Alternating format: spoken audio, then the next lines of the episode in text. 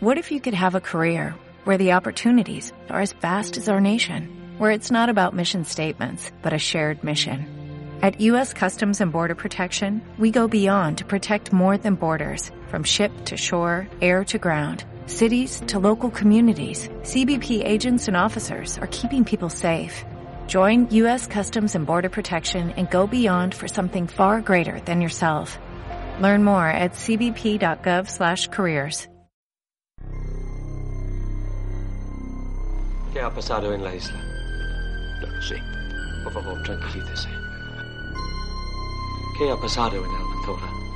Anteanoche, a eso de las once y media, empezaron las voces y las risas.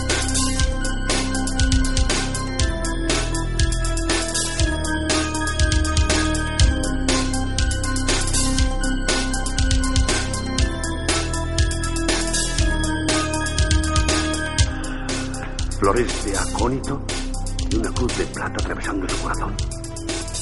Que Dios nos ayude. Por favor, señor Pérez, no lo haga, no la toque.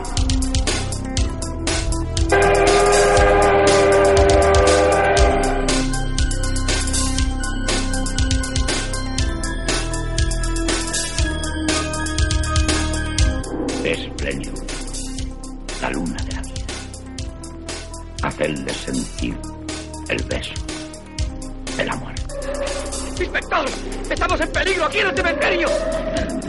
¡Rápido, venga inmediatamente!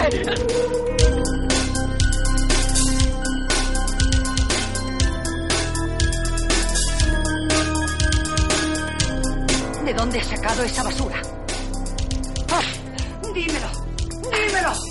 ¡Qué porquería! Empiezas bien, como tu padre, tetas. Eso era lo único que le preocupaba.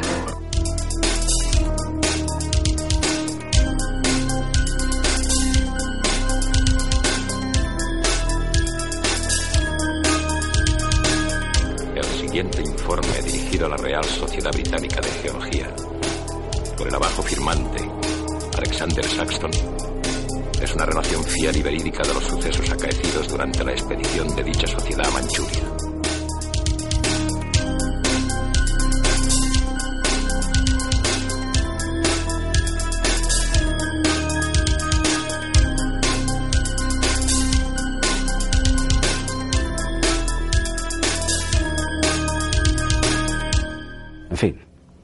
Tampoco lo tomemos tan en serio.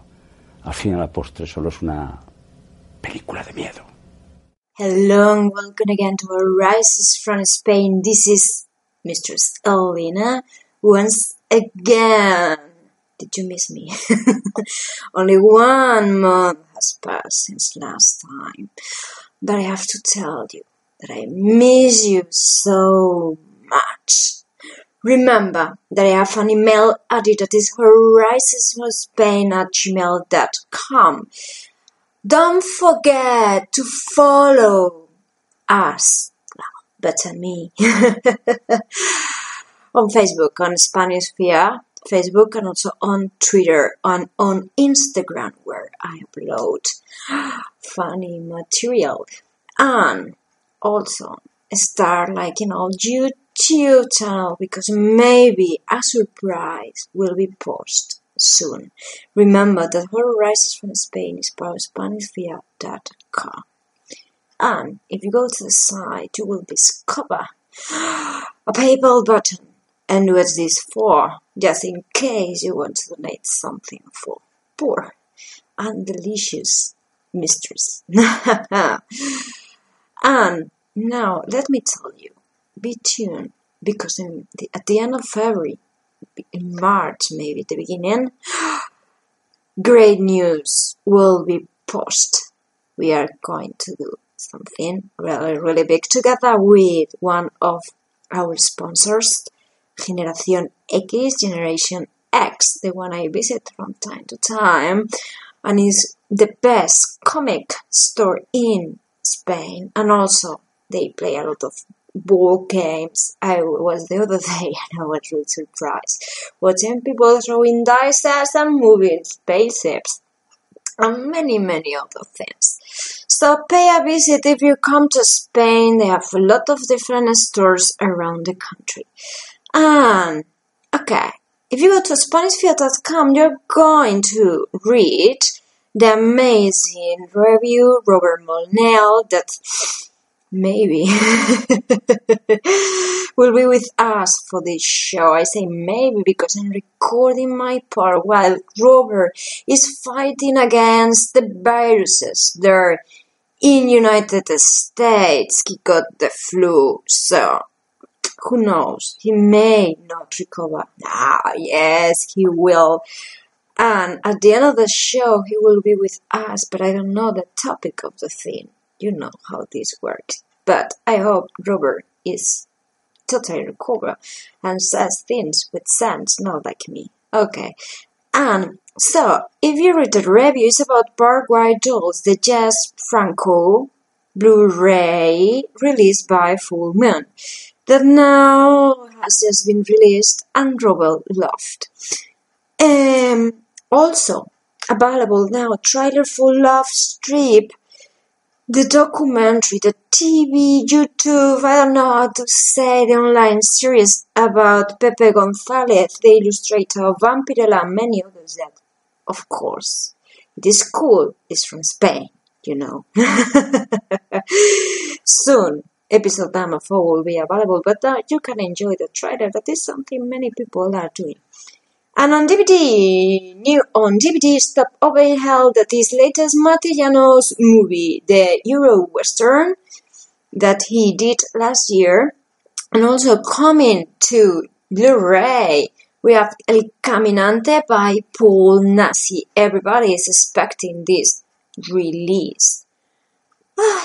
But I don't receive any American releases.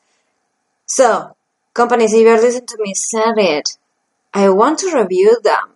And maybe for the beautiful surprise I will have in February or March, it will be essential for you that I have my Blu-ray edition of so many classics as the one South Factory is premiering. You know, I think it's the Ghost Galleon. Ghost Galleon Oh, it was the Night of the Seagulls. I don't remember now. It's the Ossorio movie that uh, will have uh, Naschycasters, Rod Barnett and Troy Guinn, audio commentaries. So, you know, owner of South Factory, Vinegar Syndrome, and Full Moon. Don't forget my address Ask for it on horrorrisesfromspain at gmail.com and send me all the material. I need it. I'm poor, I'm Spanish, you know. And, by the way, talking about Nazi casters, they have a new episode on the Ghost Galleon. And you know, in the Ghost Galleon, the main star is Jack Taylor. And who got an interview to Jack Taylor? Yes me. And you can read it on Spanish that uh, oh Spanish.com now, Spanishfear.com. And not from the tourist office. And mm, El Buque Maldito number 28. Buque Maldito is the Ghost Galleon. It, you know, I'm linking everything so great. it, it's not me today. So, El Buque Maldito, it's a fanzine in Spain, I think the best one nowadays. Uh, just Polish number 28. I did a little review on Instagram. You know, on Instagram, videos cannot be longer than one hour. One hour, one minute. Come on, people. So my reviews are so short. I will need your help soon for something longer. Maybe with images so you can see Mistress Elena. Um, also on SpanishFear.com you can read a review of a missing film, a lost cult movie called 99.9 The Frequency of Terror by Villaronga that I brought some weeks ago and is a movie that you would love. And now, after saying all this, let me take a minute of relax. Listen to the Ones from Nashville, Tennessee and stamp this sound, Some that I love and I hope you love too. If you like it, check them on Facebook and you will be updated with their shows. And now I need some water and I will start with the topic of the show that is.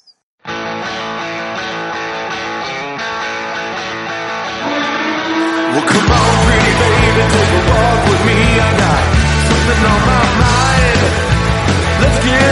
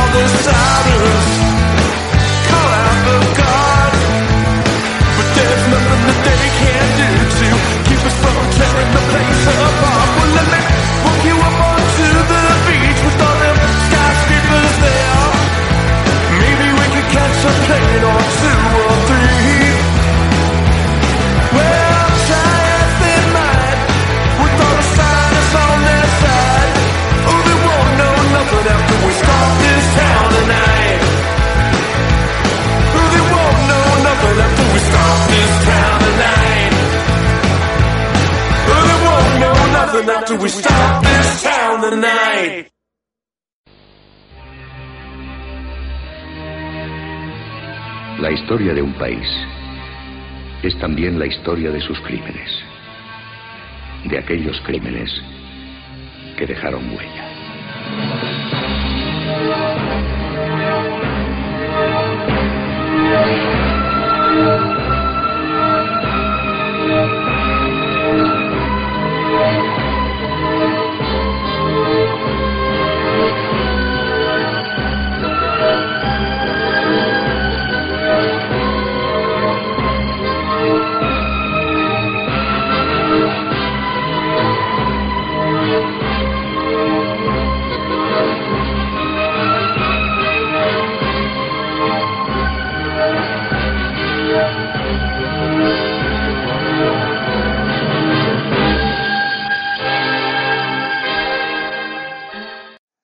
Show, I wanted to choose something special.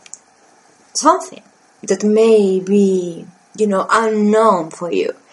And in this case, I'm covering a TV show from the 80s and 90s that um, was quite famous here in Spain, and you may want to see after this. The name of this show is La Huella del Crimen, in English, The Footprint of Crime.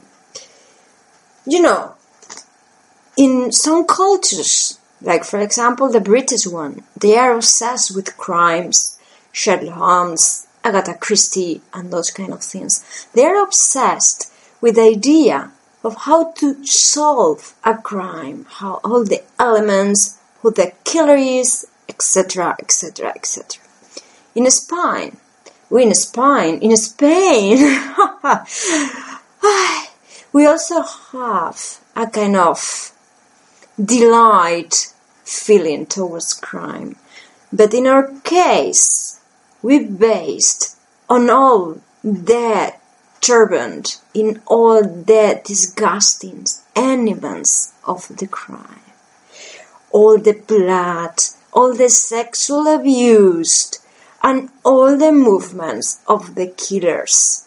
So, this is essential to understand kind of Spanish culture. In some cases, we call this the deep Spain because in the deep Spain, in villages, and so there is always a really, really powerful killer. But also in the cities, as you will see. So the footprint of crime was a show on Spanish state television. I think I have said this so many times, but it was not till the 90s when in Spain we have more than two TV channels. We only have two, that's called the first and the second, It was from state television. There was not a problem of audiences and so.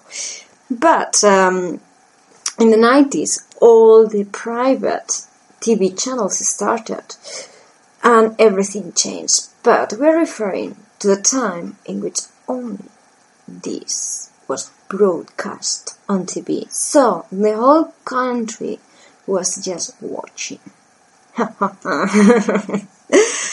and this show is based on real murders, on real killers, on psycho killers that existed, and most of them are still alive.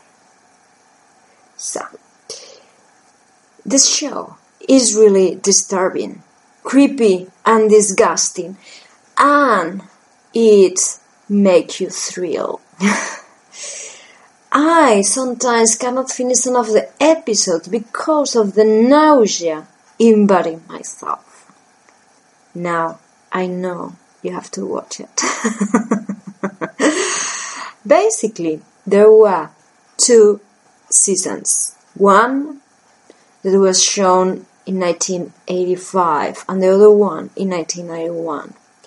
And also, there was a, they tried a third one with three episodes in 2009-2010, but it was not so successful.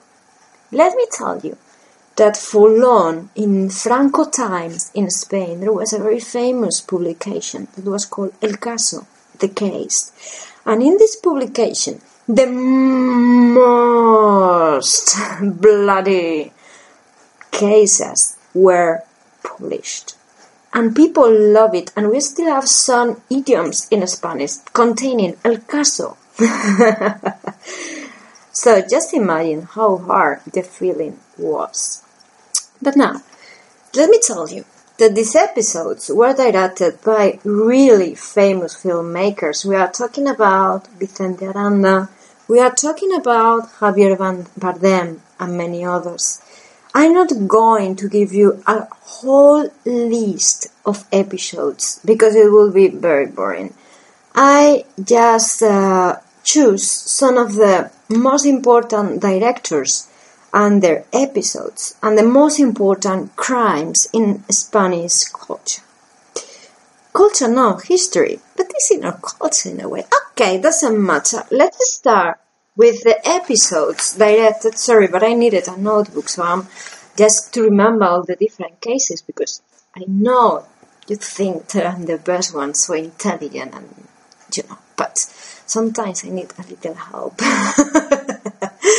okay, guys and girls. So, the first director working on this, the one who directed the first episode, was Javier Bardem. Javier Bardem is related to Bardem, Penelope Cruz's husband. it was uh, his uncle, by the way. Um, and he, Javier Bardem is responsible of um, movies such as The Death of a Cyclist. I think it's a masterpiece. You haven't watched it, go and watch it and do it. And The Corruption of Chris Miller. That's a movie you may be familiar with. So this first episode is dedicated to Jarabo. Jarabo killed four people in two days. Jarabo was a parasite married to a rich British woman who gets into trouble after selling one of his wife's ring. And in order to have it back, he starts, you know, an infinite will of murders. it was not a good idea. Um, this was the director Javier Bardem, but Vicente Aranda, the, the one responsible of the blood splatter wife, um, directed two episodes. One is about uh, the crime, Capitan Suarez crime, murder, that took place in 1913, and it's a military captain who killed his daughter, fiancée. But we discover that he abused, sexually abused her daughter, and also he, uses for for his business in order to get money from, from other men. And the other one he directed is called Amantes, Lovers, that it turned out to be a feature film with Victoria Abril, Jorge Sanz, and Maribel Verdugo. That is one of his most famous movies. It was part of the footprint of crime. you just can imagine it's about a triangle between the three figures. Love triangles never have a happy ending. Um, so this was Vicente Aranda episodes. Then, Angelino Fons. You may not be very familiar with this one. He was very famous because he adapted all the liter- literature classics uh, for movies, uh, ones from Galdós and, and many others. And he directed one of the most famous episodes that is El Crimen de la Calle Fuencarral, Fuencarral Street Crime. You know this crime because uh, Edgar Neville got a movie about it in the 40s, 50s, okay? One of his most famous movies. And it's important because this was the first crime to hit the media, the newspapers in Spain. It happened in 1888 in Madrid, and it um, what happened was that a lady, an old lady, was killed in her house here in Fuencarral Street in Madrid. And the maid was accused, but she was not the killer. Oh, was she? a lot of mystery around this one. Um, I also recommend you Neville movie because every Edgar movie, Neville movie is worth. La Torre de los Siete Jorobados, the Seven Hunchbacks Tower, is, you know, masterpiece of black and white cinema sci-fi in Spain. and now, another filmmaker, very famous one, who directed one of the episodes for the Footprint of Crime was Pedro Olea. Pedro Olea is responsible of one of um, one of the movies that I loved um, the most about werewolves. We are not talking about pornography, you know. We are talking about real werewolves. It's kind of uh, in the forest in the north of Spain, etc. It's called El Bosque del Lobo. In English, it's called Ancines Woods or Forest. I don't remember. Um, Jose Luis Lopez Vázquez is the main character and if you have the chance, please go and, and watch it. You're gonna love it because it portraits in the perfect way all the Spanish legends in the north because the north of Spain is not flamenco, is more than that. It's Celtic, it's mystery, witches, and so. So, Pedro Olea directed el caso, the case de las envenenadas de Valencia, of the poison women from Valencia. That is something that happened in 1959, a real case. And what's important about this case? This case was the starting point, the inspirations for Berlanga's executioner. You know El Verdugo by Berlanga?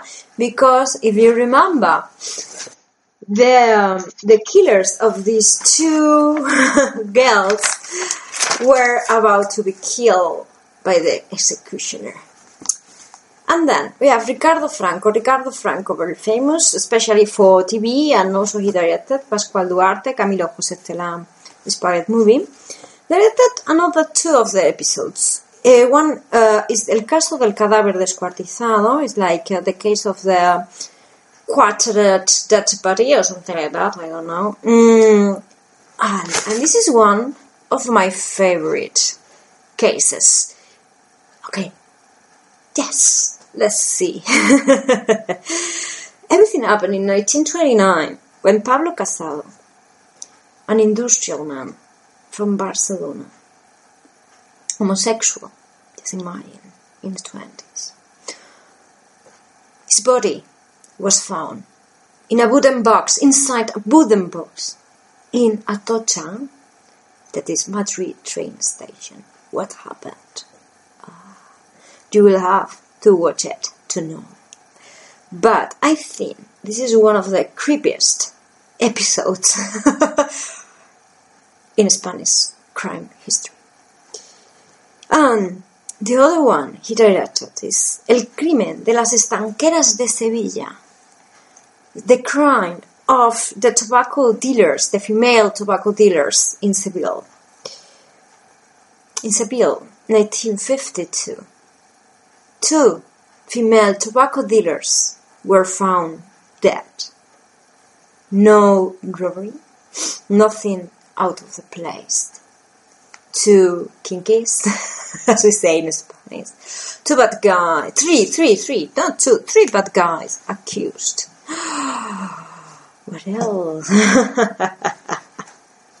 and then there was also an episode directed by Imanol Uribe, that is called El crimen del expreso de Andalucía. It's like uh, Andalusian expressed mother. And it's about a robbery that took place in that train in 1924. But more than a robbery, it was a, a bloodbath massacre or something like that. Very creepy indeed. and the rest most of them were directed by Pedro Costa. Pedro Costa was the producer of the show. Um, he directed alone El caso del procurador enamorado. It's like the, the case of the uh, attorney in love.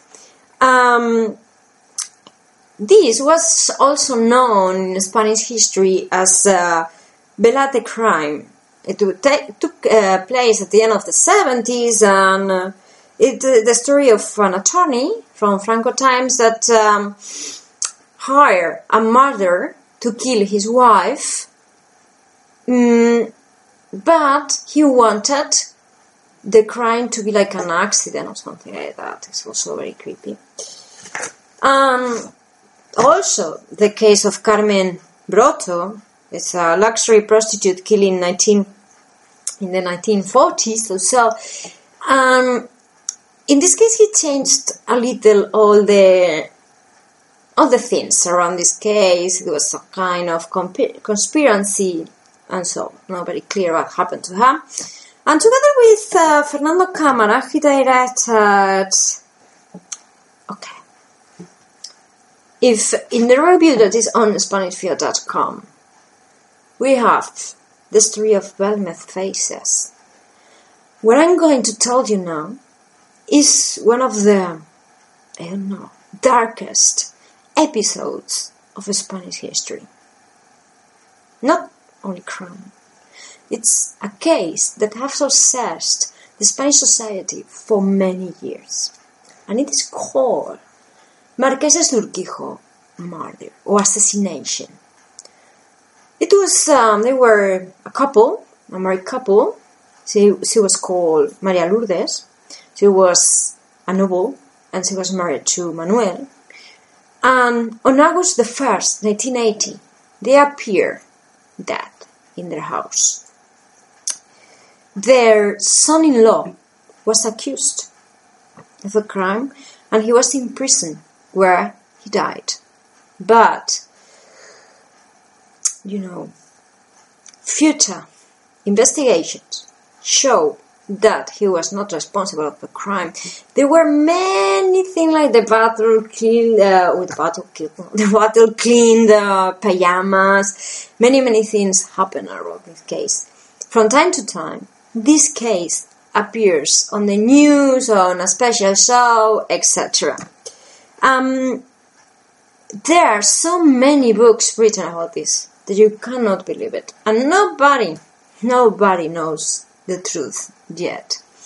If you want to look for some information about this crime, even on Wikipedia in English you have it.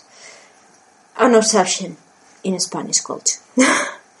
and together also with uh, Fernando Cámara, the one he directed Marqueses de Urquijo with, we have um, about um, one is called El Asesino del Círculo, the psycho murder, and it's about a psycho killer from the 90s, very famous, very famous one.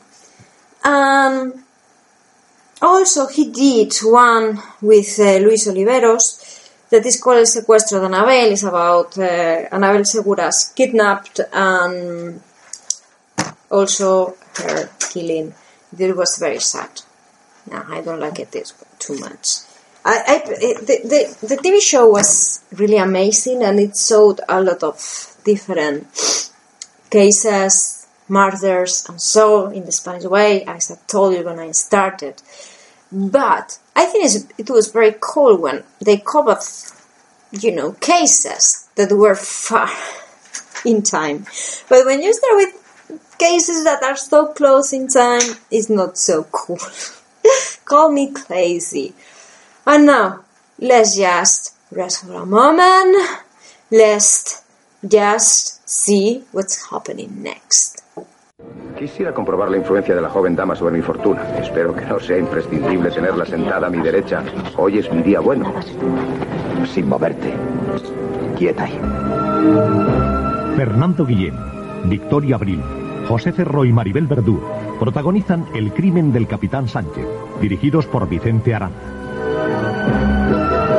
Incestuoso y jugador, el capitán Sánchez no dudó en matar a su amigo Rodrigo García Jalón cuando éste pretendió vivir con su hija María Luisa. La vida criminal del capitán salió a la luz a mediados de 1913. La huella del crimen. Esta noche a las 11 en TV1.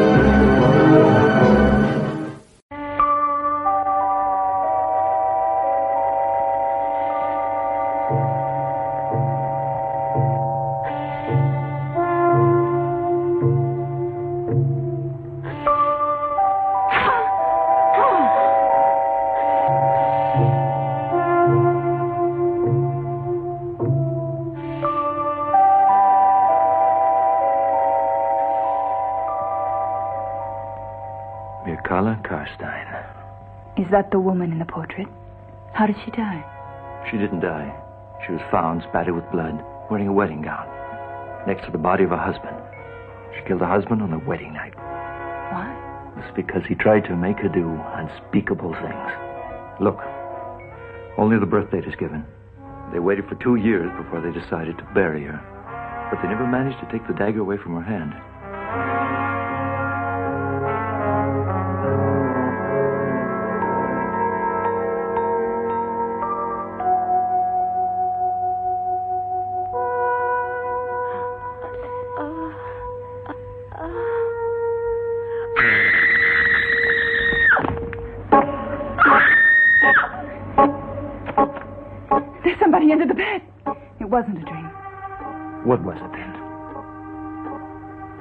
A woman's been in this room. I saw her. She spoke to me. And she left this. Nightmares are always the expression of a powerful desire which, instead of being accepted by us, is rejected and repressed. Did you hide the dagger under the pillow? No. She's lying. There exists in the human female an undeniable aggressive tendency when she is eventually confronted with the loss of her virginity. Quiet. Don't move. I love you. I don't hate you. I think you like it when he hurts you. I don't love you. I hate you.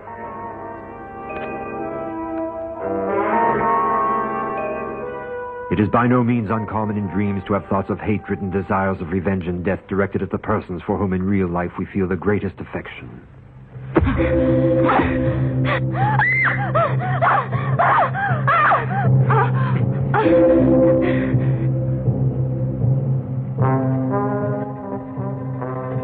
Kill him! Kill now! Get closer to him, slash his face, find his heart and cut it out!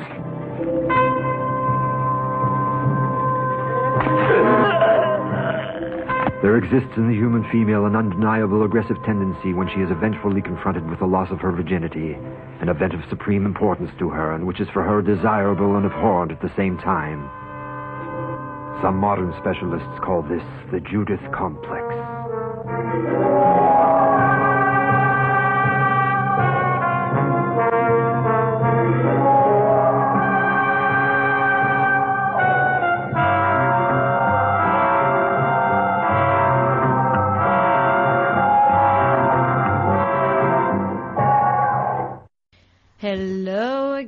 After this little break. We have here back again to the show, totally recover. And, you know, I didn't find him. Here it is, Robert Monell. Welcome. Welcome, Elena. Thank you very much for having me. Thank you very much. Thanks for coming back to the show. You know, we have some kind of crazy times here. Yes, I always enjoy talking with you about these films. So today Roba is going to talk about one release related to Vicente Aranda. I mentioned Vicente Aranda before in the show because when I was talking about La Huella del Crimen, I talk about uh, about an episode that's called Los Amantes. Uh, Los Amantes, no, Amantes from the 90s, that it started as an episode of that TV series. And Robert Monell is going to present a great Blu-ray release of his masterpiece, mentioned before in the, in the previous episode by Kat Ellinger, Blood Splatter Bride by Mondo Macabro. Is true? Yes. Okay, well, this is definitely a classic Spanish horror film, and uh, it's basically about this whole concept of machismo, Latin masculinity. It's a noun defining that as aggressive male pride, chauvinism, or toughness towards other men or women.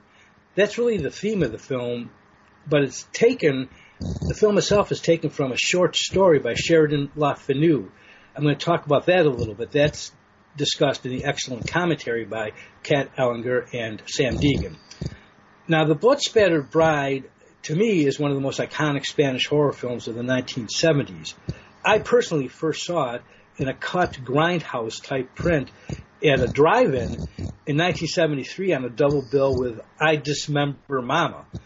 The Blood Spattered Bride has since proved to be the keeper of that double bill and has achieved the status of being a cult movie classic.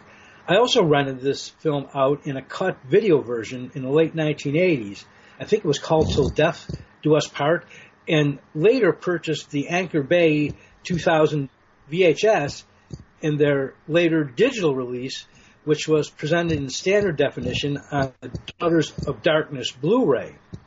Now, this Mondo Macabro presentation, in my opinion, is a definitive release of this delirious 1972 cocktail of bloody violence and sexual confusion, which results from the bad marriage of he, played by Simon Andreu, who is a confirmed male chauvinist who at one point drags his young bride by the hair and forces her to have on demand sex with him, which is often. This psychological drama turns into a gothic horror film when a distant relative of the husband, Mircalla Karnstein, played by Alexandra Bastedo, seems to return from her centuries old grave. You know, I only I have only watched this movie once. Uh, you know, I think from a bootleg or something. I'm not a big fan of Vicente Aranda, and also Mm. I, I wasn't a big fan of the movie. It was time ago, so I, I may watch it. I maybe the quality of the film was not good. Mm-hmm. Who knows? I may check these This review. That's it. That's interesting, Elena, because the first time I mean I remember seeing this at the drive-in in a very bad print, 35 millimeter at night and dark out. It, it, the film just seemed like a typical blood and gore, you know, foreign horror film. I didn't. I don't even think I realized at that time it was made in Spain, and and then I saw it cut on video. It wasn't until I started to see better quality versions of it that it started to impress me. And now, uh, seeing it like this, I finally, I think, got the entire film what Vicente Aranda was trying to do. Mm-hmm. But in any case, I'd highly recommend it, and I'll just keep on discussing it here because the whole idea of her, this 200 year old or so vampire, coming back to drink the blood of this 1970s bride, and she's in Spain with her husband, and they're driving around in a sports car, and uh, then the bride starts having these fantasies of men coming and attacking her in a hotel room, and uh, the man in the fantasy looks like her husband. We're not sure about that. And then later she starts seeing this woman in lavender, lavender wraparound on the porch of her family, the husband's family estate. And we begin to feel that this, this figure is definitely a fantasy figure. She, then the bride begins to have nightmares where the, the female vampire is with her and they cut her husband's heart out and Mirabelle Martin literally comes the blood spattered bride. There's blood all over the place. They rip the heart out. It's it's it's a very gory film and very daring to make that kind of film in Spain in 1970 or 71 or 72 when it came out. It's almost like a, a an Italian gore film by Fulci, by at certain times, and uh, there's lots of nudity and sexual situations in it too. So Yeah. I, I, I'm, su- I'm sure it was cut and banned in Spain at that time. Uh, yeah, but or- Vicente Aranda is, is famous for all the sexual things. Ajá. You know, Well- because in La Pasión Turca, and Mhm. also in Amantes and etc. And he got um, an adaptation from uh, from a book that is called Si te dicen que caí. It's an amazing novel, and uh, basically he based only on all the sexual intercourse that happened in the book.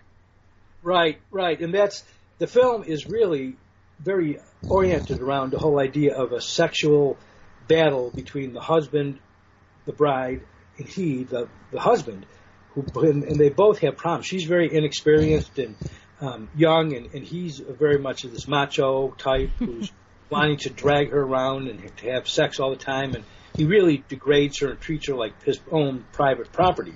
That's really what the film is about. And at that time, women's liberation was just coming into consciousness, I think, of the Western world, and it really links up with that. I think what, makes this film unique is that the writer director uses the fantasies of the bride and the nightmares of her as a, a symbol of what was going on between men and women of that era, and still going on today. As a matter of fact, there's a there's a great battle of the sexes still raging out there in recent news. If we if you can get my drift on that. Now we always wonder in the film if this Mircalla figure, this vampire, is a fantasy creation or an actual vampire returned from the past, which is later resolved. Uh, this film illustrates the battle of the sexes and themes of domestic abuse and social and sexual repression of women in 1970s culture. I think it's still a very relevant film in light of contemporary concerns of sexual abuse and harassment of women. And the husband is just called he in the film's credits, and he's never really named. So, in, other words, he kind of comes to represent typical machismo attitudes of all men. Uh, Simon Simon Andreu um, very good actor, um, effectively plays him as a self-deluding macho man who treats his new wife, and that's she's brilliantly played by Mirabel Martin, who was also in the Spanish horror classic of Belle from Hell. Mm-hmm. Um, he treats her like a personal slave, once again a possession.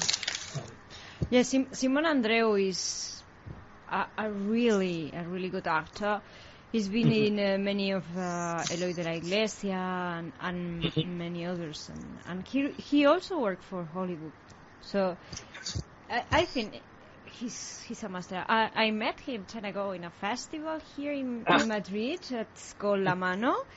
Mm-hmm. And, and he was uh, really, really, really nice, and he got a lot of, of different anecdotes. He's Mhm. a good friend of uh, Diana Peñalver, you know, the the girl that appears in Brain Dead, and he came Uh-huh. to see her, and we all met together, and we really have a good time. He's, you know, a gentleman.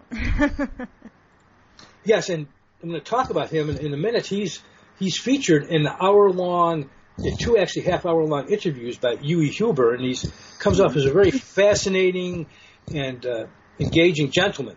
Now, this Blu-ray of all this is a stunning 4K transfer from the film's negative and features rich lavender, crimson, and blinding white color schemes. It's just a gorgeous pro- presentation and illustrates how artful and subtle Aranda's direction really is.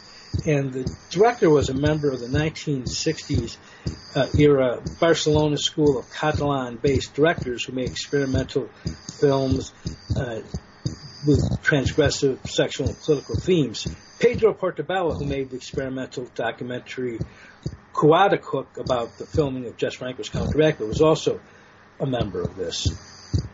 Uh, and, um, and and Robert, do you know if this release is uh, free zone? I mean, it can be played also on uh, European DVDs. I think it's I think it's an all I think it, it's it definitely plays on my NTSC system. Okay, I think it's region free pretty much. I think you can play it anywhere. Uh, Mondo Macabro's discs are sometimes like that, but uh, we'll have to check that out. But it it, it, de- it definitely does play on NTSC, and it's uh, pretty much playable I think in any uh, Blu-ray system. Mm-hmm. Now, this, this Blu-ray also has to be highly recommended for several hours of impressive special features. I think first and foremost, there's an engrossing, perceptive audio commentary by Samm Deighan and Kat Ellinger. Now, they both host the Daughters of Darkness film podcast and are the writers behind Diabolique Magazine, and they also collaborated on the acclaimed 2017 Jean Rollin book Lost Girls, which uh, Samm Deighan edited.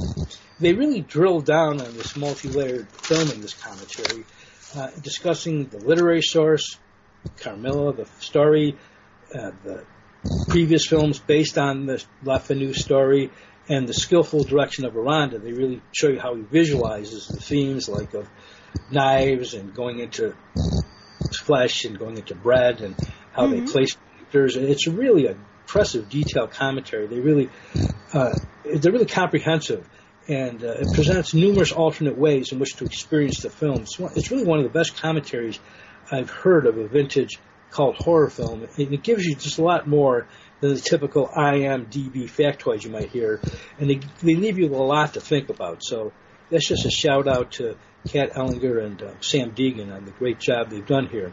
And there's also a riveting two-part interview with the Spanish horror veteran Simon Andreu, and he talks about how difficult the shooting was. Uh, he reveals that there was concern about Mirabel Martin, who was who he claims was like underage, 16 years old when was, the shooting started, which is very young, and people were very concerned about that. And he also there's a lot of criticism about Mr. Aranda as, as a director. He claims he was more interested in staging the blood and gore, and really was not very communicative with him or the other actors. Was arguing with the crew, and um, he just says it was a very difficult shoot because of Mr. Aranda's attitude. And apparently, it was shot in English. So basically, uh, Aranda did not speak English, but he had to direct actors who were speaking the, the script in English. Oh, interesting. I didn't know that. There was also uh, a lot of talk about the whole idea that um, they were making this film under the Spanish censorship. You know, the censorship was in yes. that time.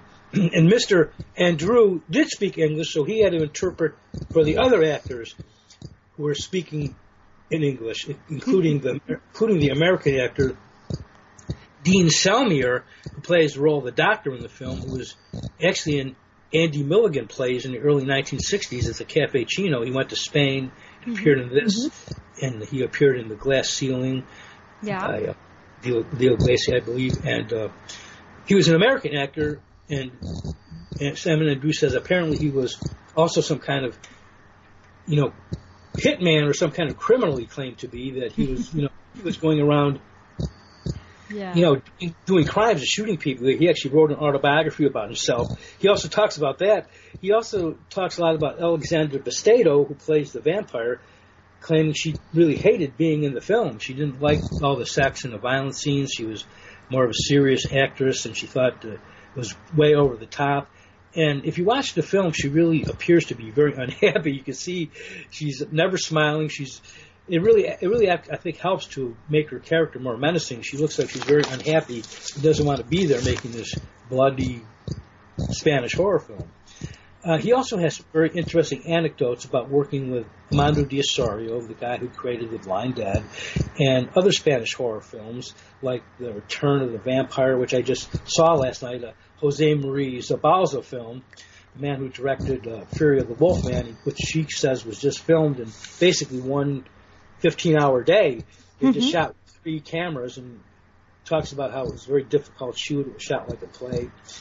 And there's also a 30 minute interview with the uh, Euro Gothic author Jonathan Rigby, the British author, who gives you even more detail about the film and more interpretations of the film. Very fascinating to listen to him. And also, you know, comparing it to the other commentaries.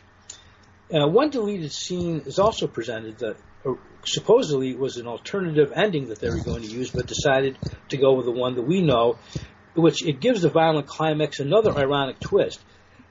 And I think it's actually improvement on the way that the film does end in the release version. I, I, it makes you want to wish, makes you wish that they did use this alternative ending because it's a little more ambiguous. Yeah. Mm-hmm. Now, there's also a 30 minute interview conducted by Mondo Macabro Pete Toombs with the Spanish cinematographer Fernando Arribas.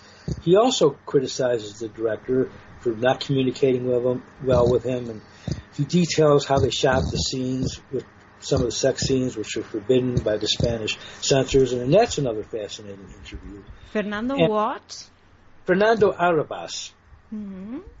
As he was a cinematographer for the film. He also shot Jose Larraz's uh, the Coming of Sin and some other Spanish horror films of that era. Mm-hmm. He was into a lot of. He was a very experienced cameraman, and he very. The film is really beautifully shot. And he just goes into a lot of detail about how he had to concentrate and just do all this stuff. And apparently, he, the director, you know, wouldn't communicate with him or never praised him or never really helped him out. But he did a very good job. And uh, really, this is just a great presentation with all this extra material and deleted scenes, and it looks great. I, I just want to highly recommend this um, Blu-ray presentation from Mondo Macabro. Certainly the best this film has ever looked. Is now out, or it will be, uh, or it will be released soon? It, has been released. There, there's there's been a special edition that's been released, and now it's released to the general public. Mm-hmm. You can, I, I, believe you can get it. Though you can go to the Mondo Macabro a website, check it out, and, and they'll send send you a print. You know, they'll send you one. Okay. It's just a really highly recommended presentation. Okay, great. Uh, we will check it out. And also, Mundo Macabro, if you want to send a present to Spain, I will be so happy. and now, uh, Robert, you wanted to talk about also about another DVD release related to Jess Franco. Yes, I, also wanted to recommend the new Redemption Blu-ray of the 1965 Jess Franco classic, The Diabolical Dr. Z, also known as Miss Muerte. I believe that's the way it was released in Spain under Yeah. that title. Now, this is scanned from breathtaking black and white 35 millimeter Gaumont element, and um, it's really a really a stunning presentation. Uh, very very deep blacks and high contrast photography. It really shows you how skilled Jess Franco was in making a very very effective horror film. You know, it, it, it looks very very atmospheric and uh, truly bottomless blacks and high contrast photography by Alejandro Ulloa, another great Spanish cinematographer, is really presented to its best light here. Um, each each shot is really very very impressive. It's it looks the film reminds me of kind of a Diane Arbus picture by way of the Universal mad scientist horror about this female doctor who's getting revenge because mm-hmm. her, sci- her scientist father was driven mad and died because of criticism because of his experiments with these Z-rays. It- It's just a very, very, very fun, interesting, old-fashioned horror film, which reminds me a lot of the kind of 1940s Universal horror, Mad Doctor type horror films. Uh, it- it's got the original French language track with English subtitles and the English language track. And there's a there's a knowledgeable audio commentary by Tim Lucas who talks about the film's themes of mind control. and uh, this is the I think the best this Keith Jess Franco film has ever looked. So it's really glad that it finally gets an upgrade.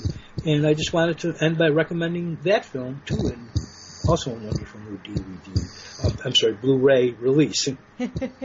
yes, thank you. I think that's the the, the first time in which we agree on a Jess Franco movie. yes, it's really wonderful. Like I said, there was a there was there's, there was a previous DVD release of this by Mondo Macabro, Mhm. which is also very good, which has a lot of extras on it. Um, that, that that's an that's an excellent presentation. But this this once again is a nice Blu-ray upgrade of that DVD, and it's really worth having, I think, for people who like the film. A Candle for the Devil. Ripping suspense as false virtues lead to a flood of crime.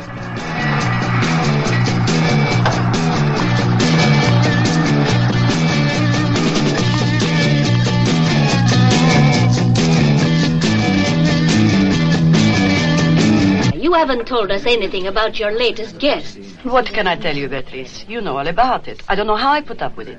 One must earn a living, otherwise. A Candle for the Devil. What nice sisters. Pleasant, hospitable. But underneath, full of hate for life. They can kill without pity. Shameless hussy in my house. What's wrong? You have the cheek to ask. Get up. Give me that. Get out of here. This isn't a whorehouse. Fascinating performances by Aurora Bautista and Esperanza Roy as the sisters. A child needs good examples to follow. And you couldn't even give him a father. You're so mad. Get out of the way. Give me that. Wreaking vengeance in their house of terror. Directed by prize-winning Eugenio Martinez. Starring Judy Geeson. With Victor Winner.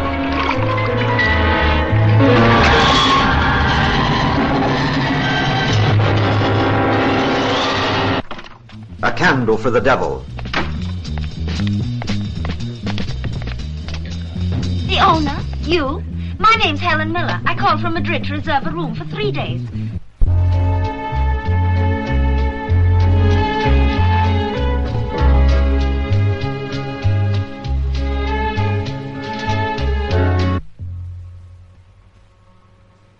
Hello.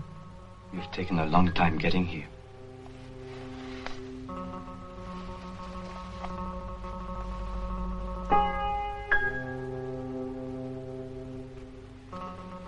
Wait. But don't look.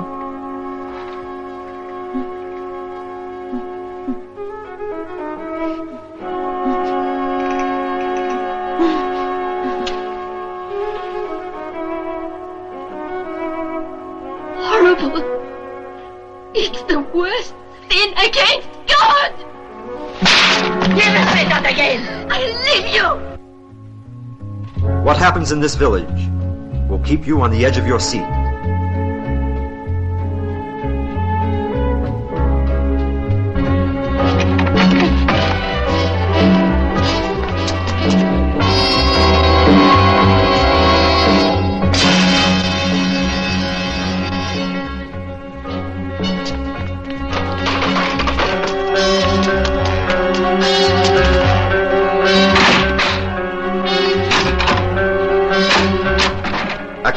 the Devil. Coming to this theater.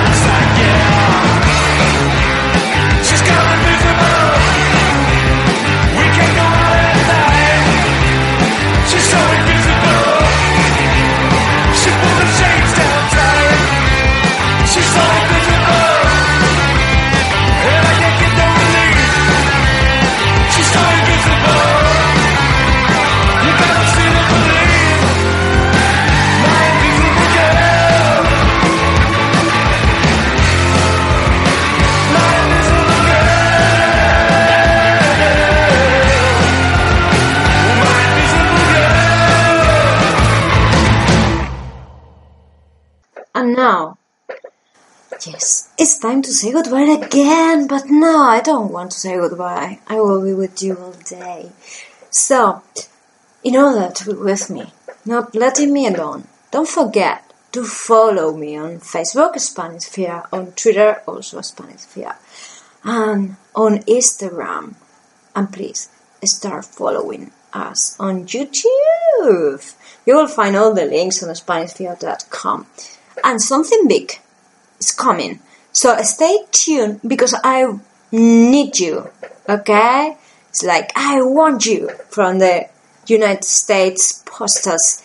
So let me just say thanks to my sponsor, Generación X. You also have the banner on SpanishFear.com. And let me thank all the Japanese audience that I have. I'm really, really surprised Japanese people are listening to me. And they are almost 50% of the listeners of the show. So, konnichiwa. I took Japanese years ago at university, but I cannot remember a thing. Okay, thanks for listening. Japanese, American, German, Thai, whatever. Ah, your country is. You know that I love you. Please send your emails, proposals, or everything you want to horrorrisesfromspain at gmail.com. Remember that I love you all and we will see each other very, very soon. Bye bye. ¿Qué ha pasado en la isla? No lo sé. Por favor, tranquilícese. ¿Qué ha pasado en Almanzora? Anteanoche, a eso de las once y media, empezaron las voces y las risas.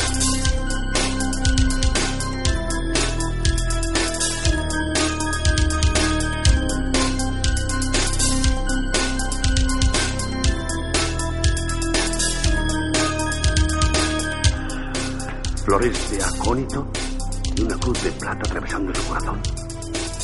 Que Dios nos ayude. Por favor, señor Pérez, no lo haga, no la toque.